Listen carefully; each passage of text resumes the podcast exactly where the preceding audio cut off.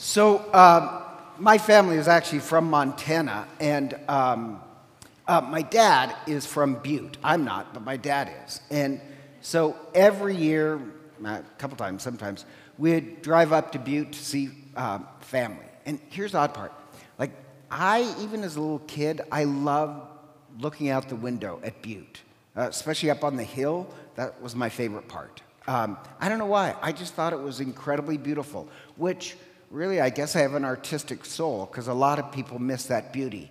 Um, have, you, have you guys ever been to Butte? Oh, it's a very gentle town.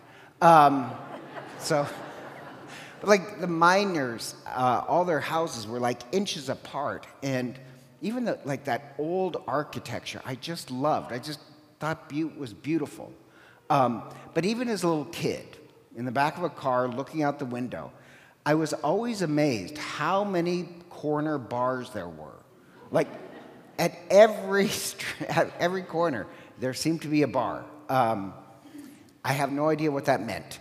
But um, like I, even a kid, I was noticing that. So just that's a little background. So, um, you know, I've been here a little over a month, um, and I do love Coeur d'Alene. It's so beautiful, but uh, it does kind of amaze me because when I drive around, and usually when I drive around, I always get lost. I'm terrible at directions. Um, if you're driving with me and you get in the car, I always warn the person listen, at some point I'm going to be pulling a Yui. I just don't know where. Um, so I often just kind of explore the city haphazardly. Um, and I'm always amazed that, wow, like every other block, there seems to be some church you know, just some pop up church. And so it reminded me of Butte, Montana, where every block has a bar. Here, it's every block seems to have a church. Um, and only because I'm just curious. So sometimes I'll like Google them and like, well, what is that? And what do they believe? And here's the odd part is uh, many times when I'm Googling, uh, figuring out, they have this theology that somehow um, those people aren't Christians and we are. Um, one church literally said Catholics are not Christians. Like, wow. Um, we're the first and only church until Martin Luther. Um, so that's quite a claim. But there seems to be this finger pointing that I kind of notice is subtly sometimes underneath. And here's the odd part. So then I started to think, well, is that part of the Catholic community? That do Catholics play that game that well, we're the really Orthodox Catholics, unlike those people. And I have to say, I have found some hints of that. Now, I'm just giving you my impression. Don't get mad at me. I'm only new. Um, but I might as well tell you, I have found kind of that hint that, well, some people regard themselves as really Catholic and look down on others. I have noticed that. And that's actually a problem. Because if you think that your practice of religion makes you a little bit better than those people, uh, well, I hate to say this, that's actually Pharisaicalism. That's a big problem. Yep, that's a terrible virus. Because all the readings today are really about this contrast between Pharisaicalism and what's called, letter James, pure and undefiled religion. What's the difference? So, Pharisees, their name in Hebrew, and I like this, it means separate ones, that they're separated from everybody else um, because they're better than everybody else. Uh, so, Pharisees, they had to wear special clothing and they had all these rituals that would set them apart from just the normal religious people, that they're better. So, that's kind of key. So, in today's Gospels, the Pharisees, they don't like Jesus. In fact, they hate Jesus so much that they want him dead. They want to convict him of something. That's what's going on in today's gospel. So they don't come alone. They come with the scribes, and the scribes are um, scripture experts. And they come because they want to convict Jesus of some impropriety. And you know how it is. If you want to, you'll find something to dislike about somebody. I'm Irish. So when I get angry, I will find some reason. yeah, like, that's how human beings are. and worse when it comes to religion. So, you know, they, they want him dead. Yeah, find out that chapter, uh, chapter before. They want him dead, so they, they want him convicted. And what I love is the extreme irony.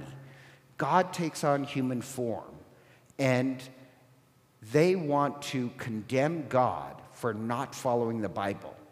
And they're going to find something. Eh, don't you love the irony of that? Um, so they want to condemn Jesus. Um, and so they notice that Jesus' followers aren't washing their hands before eating, which was a Pharisee custom. Um, and so oh, finally they have something to complain about. They're so happy. Um, so they accuse Jesus why do you not teach your disciples that this is the tradition of the elders? Um, and Jesus, I love this, his rebuttal is to call them actors. So when he says hypocrites, the word hypocrite means actor. And he says all their worship is fake. Remember, we're contrasting pure religion from really fake religion. And he calls them actors because they put on a big show, but in their hearts, there's incredible anger. And so um, calls them actors. Now, here, I just want to define this. There's a huge difference between being a sinner and being a hypocrite. Because after Mass, somebody will say this to me, and I'll yell and scream at them um, because they'll say, Well, you know, Father, we're all hypocrites. No, we're not. There's a huge difference. Being a sinner is way down here. No offense, we are all sinners. I'm a sinner, you're a sinner, you especially are a sinner. Um, everybody's a sinner except my mother. Um, everybody, everybody's broken in some way. Um, anyhow, so that's yeah, we're sinners. We're a church of sinners. A hypocrite, that's a much higher crime. A hypocrite is one of the worst you can do. A hypocrite is somebody who uses religion to appear, you know, really holy, but they're using religion for violence or greed or to put people down. That really ticks off God. Um, that's one of the worst things you could be. That is a wolf in sheep's clothing. So, like, if anybody ever says, well, you know, we're all hypocrites, for the love of Jesus, poke him in the eye. Um, because that's not true. We are not all hypocrites, but hypocrites are very dangerous. So Jesus says, Oh, you're hypocrites. Uh, you're just actors. And so, what the Pharisees, that hand washing is this. So, Pharisees, if you're a Pharisee, uh, before you did a lot of things, you'd have to wash your hands. And it's not like about the coronavirus, it's about this uh, purification, which is good, but you'd have to start with your fingertips and then move up your hands and then back down your fingertips and then dry your hands with your fists. Um, there's a whole ritual to it. Now, the problem is, is that fishermen and shepherds, there's no way they could keep all these rules and regulations. They couldn't constantly be washing their hands every time they got dirty. So that's why the Pharisees, nor could they wear certain things, that's why the Pharisees, they hated fishermen and shepherds. Now think about this. Shepherds are the ones that make it to the manger the first. And the Pharisees hated them because they didn't follow their rules that they made up. And fishermen couldn't either. Many of Jesus' disciples were fishermen. So the Pharisees don't like him already. Now, there's nothing wrong with hand washing, but you know, nowhere in the Bible does it say any of you guys have to be doing this constantly.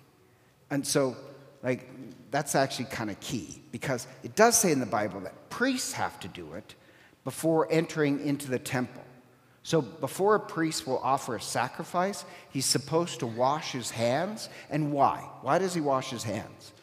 It's this prayer that when we offer a sacrifice, we're not doing it for any sort of advantage.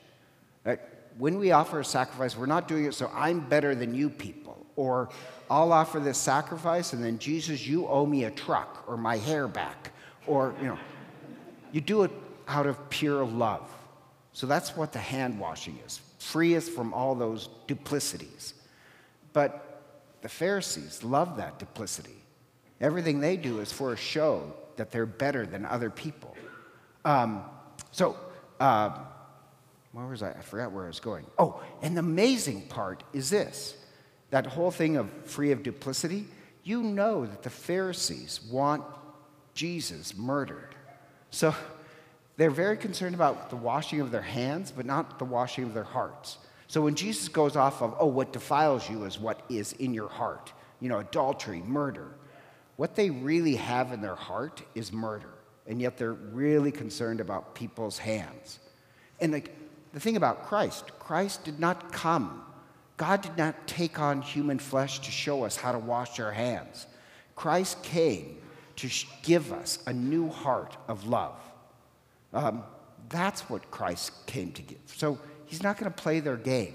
Now, they mention this tradition, right? That about tradition. Now, just I love the word tradition. But in Jews, for Jews, I should say, they are obligated to follow the traditions of Moses, everything God told Moses in the Old Testament. So if a Jew says, I'm a traditional Jew, what it means is they follow everything that Moses said, right?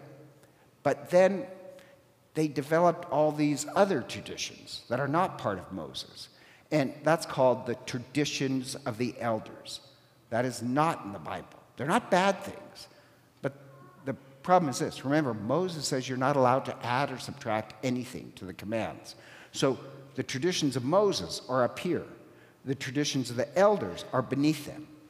Well, we in the Catholic Church have a very similar concept. If you say that you're a traditional Catholic, what that means is that you believe in everything that Christ taught the apostles. Um, that's what a traditional Catholic is. It has to be in that time period. So that's you know the Gospels and the sacraments and the creed. That makes you a traditional Catholic. And sometimes people use this word inappropriately because they'll love something in the Middle Ages, and they'll say, "Ah, oh, I, I'm a traditional Catholic. I follow the Middle Ages." That's actually a custom. Or sometimes you have it as a big T, meaning everything Christ handed on, and a little t, just means custom. So something from the Middle Ages is not traditional. That's actually a custom. Or something from the 1970s. Um, the Catholic Church might have done it, so that makes it a custom, not a tradition. And like, I just say that because I'm not a big fan of the 70s, um, except for maybe the music, but the architecture and the hair left a lot to be desired. Um, so my point being is that ah, tradition there's nothing wrong with tradition. Um, that's everything Christ handed on to the apostles. Tradition with a small t, custom, if you put that above tradition, then you're being like a Pharisee. And I love traditions. I'm not putting all these traditions down. One of my favorite centuries is the fifth century in Ireland. It's called Celtic spirituality. Like, I really want to teach a class on different spiritualities throughout time. In the fifth century, Ireland bloomed in this golden age of spirituality. Um, and one of the characteristics is that they use customs. And so, for a couple hundred years, if you were in a village, um, you know, all there is is Catholicism. But the Irish developed these customs where, like, the moment you see a sunrise, you would say one prayer. And generations would learn these prayers. You'd say one prayer. If you light a candle, you'd say a prayer that the Holy Spirit is lit in you. If you blew out a candle, you'd say a different prayer. Or if you washed your face in the morning, you'd rinse it three times in the name of the Father, Son, Holy Spirit. And all these little customs, they knitted the whole community together. And they help focus that you can find God throughout ordinary things in the day. If you saw an animal, that animal symbolized one of the virtues of God. I love those customs. We're just not allowed to put them above the traditions that Christ handed on to the apostles. Um, they help us focus. You're just not allowed to put them above it. So um, now I kind of have to look at my notes because I forget where I was going. But um, so that's traditions, nothing wrong with it. But so there's this contrast is that the Pharisees, they've made their traditions more important than anything else. And so um, Christ is offering them what real religion is supposed to look like. It's this change from the inside. Or the letter of James that is wonderful. The letter of James talks about what is pure and undefiled religion. A pure religion is not being concerned with external shows. Uh, pure religion flows from the heart. And you know it's a pure religion because it brings love and life into the world. So, pure, undefiled religion based on love, it gives life to the world. It feeds the most afflicted, it cares for the most afflicted. That's what real love of religion does. It doesn't make you think that you're better than other people. Real religion makes you love people better. There's a huge difference. Like, I love the fact that we're putting food now at this Mass out for the poor in the back table. Um, that shows that no, our religion is supposed to feed the world. Um, so, my point being is for this weekend, what are we teaching our children or the world?